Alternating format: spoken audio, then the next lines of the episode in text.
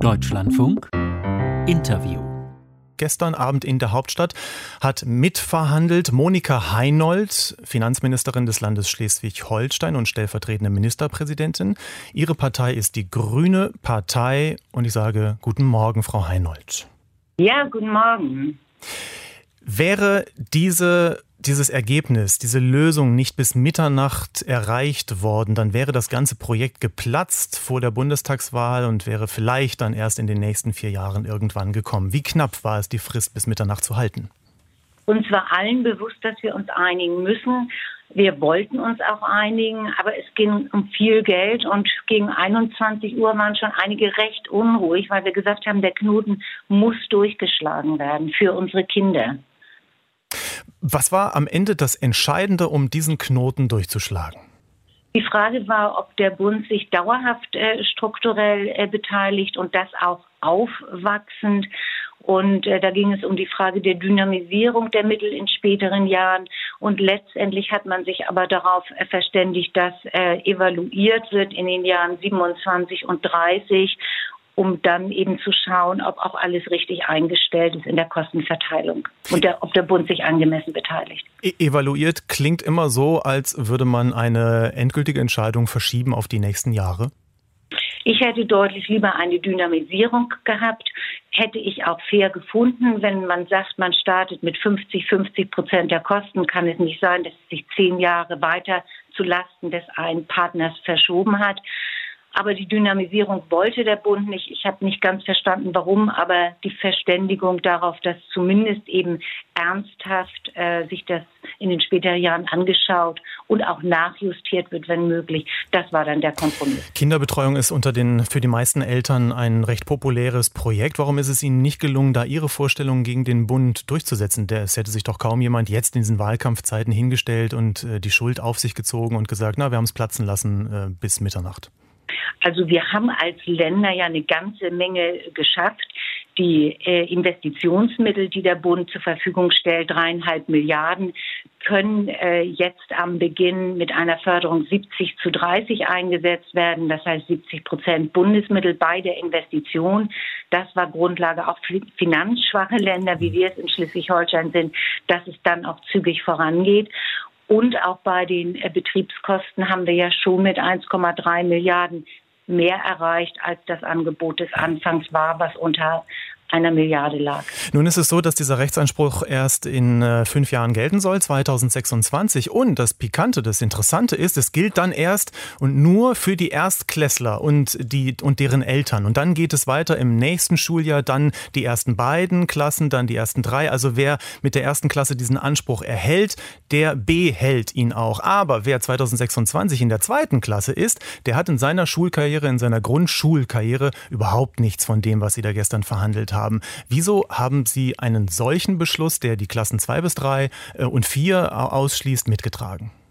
Wir sind äh, tatsächlich in Deutschland ja auch im Vergleich zu Frankreich und anderen Ländern bei der Ganztagsbetreuung spät dran. Warum haben wir es trotzdem äh, gemacht? Weil es ein großer Schritt nach vorne ist im Vergleich zu heute, zumindest für die Länder, die die Ganztagsbetreuung noch nicht haben. Und in Schleswig-Holstein ist es so, dass wir es ja nicht nicht machen, weil wir es nicht richtig finden, sondern weil uns einfach das Geld fehlt. Wir brauchen die Bundesmittel, um voranzukommen. Für die Kinder, die heute geboren äh, werden, ist es eine gute Entscheidung. Und ähm, für die anderen Kinder wird es so sein, zumindest in Schleswig-Holstein mhm. wie bisher. Es gibt ja auch das Angebot des Hortes und es gibt ja auch äh, zumindest in Teilen Ganztagsangebote an Schulen. Aber das ist nicht das, wo wir hinwollen. Wir wollen den Rechtsanspruch, wir wollen die Verbindlichkeit und die Qualität für alle. Der Anspruch dieser, dieses, dieses Gesetzes ist, die Kinder nicht einfach nur irgendwie zu betreuen, sondern sie auch zu fördern. Und dazu braucht es nicht nur Räume, dazu braucht es auch Personal soll, und gute Konzepte. Wo soll das alles herkommen?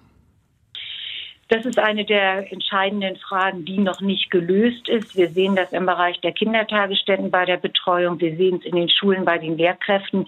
Überall ist riesiger Bedarf. Und wir müssen als äh, Staat uns mehr überlegen, um es, um den Beruf, um den Betreuungsberuf auch finanziell interessant zu machen, aber auch so zu gestalten, dass man durchhält den ganzen Tag und äh, wir müssen auch im Bereich der, äh, der Lehrkräfte, der Sozialpädagogen natürlich dafür werben, dass junge Menschen sich für den Beruf entscheiden. Das, das höre ich sehr oft von, von Politikerinnen und mhm. Politikern. Gestern Abend zum Beispiel auch von ihrer Kanzlerkandidatin in der ARD-Wahlarena. Da ging es um Pflegeberufe, unter anderem um Heilberufe, jetzt noch gar nicht so sehr um Kinderbetreuung, aber eben soziale Berufe. Wir kennen diese Diskussion. Da braucht man höhere Löhne und da braucht man attraktive Bedingungen. Das kostet auch wiederum Geld. Geld und Sie haben gerade Ihr eigenes Bundesland Schleswig-Holstein als verhältnismäßig klamm und arm geschildert. Sie haben dafür gar kein Geld. Ja, aber das ist ja gestern Abend äh, jetzt anders entschieden. Mit dem Rechtsanspruch müssen die Länder das Geld in ihren Finanzplanung einplanen. Ich sage, das ist ein harter Beschluss, das ist eine Priorisierung für Bildung und für Familie.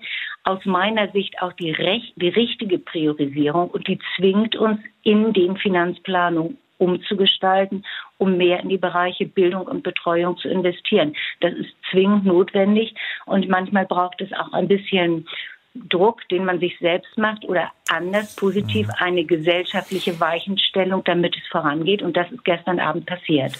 Frau Heinold, weil Sie Finanzministerin sind des Landes Schleswig-Holstein, möchte ich Sie gerne noch zu einem zweiten Thema etwas fragen.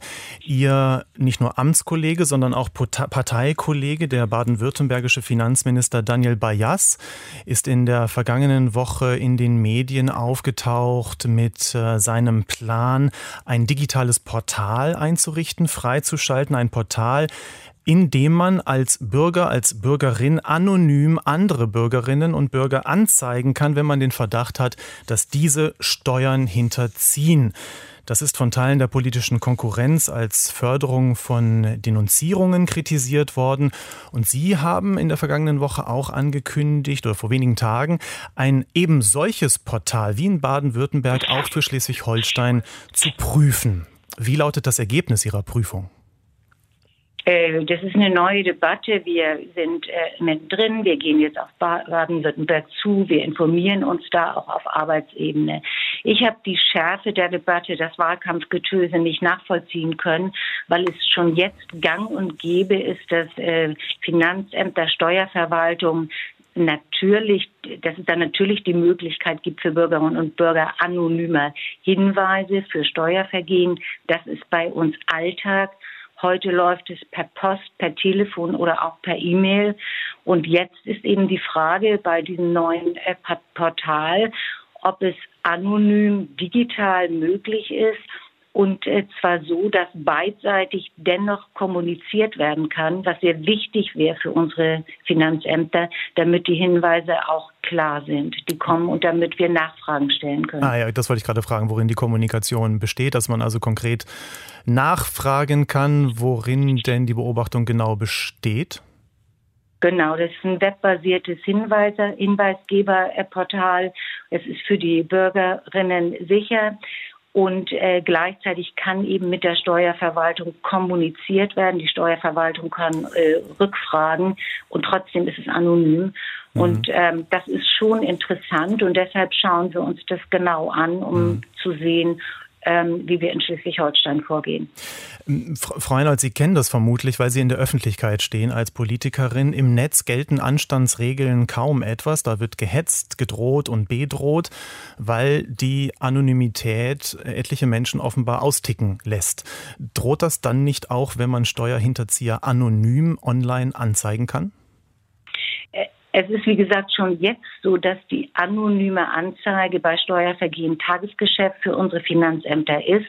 Und auch da sind die Briefe nicht sehr nicht immer sehr freundlich, die da bei uns abgegeben werden. Die Finanzämter prüfen dann immer, äh, was ist dran, wie ist die Qualität des Hinweises.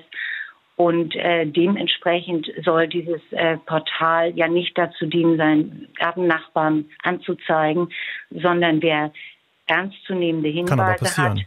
Und ja, das passiert aber jetzt auch schon per Telefon und per Post. Das ist nicht der Unterschied.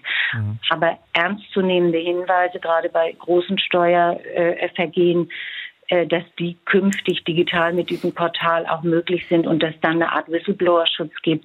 Das ist zumindest eine Prüfung wert. Hm, ganz kurz noch die Nachfrage. Sie prüfen das. Bis wann wollen Sie diese Prüfung für Schleswig-Holstein beendet haben, Frau Heinold? Das kann ich Ihnen heute noch nicht sagen. Wir sind äh, äh ja nur diese Woche erst mit dem Baden-Württemberg-Modell äh, sozusagen, haben das erst erfahren, wie das da läuft. Das schauen wir uns jetzt an. Und da wir schon jetzt die Möglichkeit mhm. äh, haben der anonymen Anzeige, ist auch keine Eile geboten. Monika Heinold, Finanzministerin in Schleswig-Holstein, stellvertretende Ministerpräsidentin, grüne Politikerin. Ich danke für das Gespräch und wünsche einen guten Tag nach Kiel.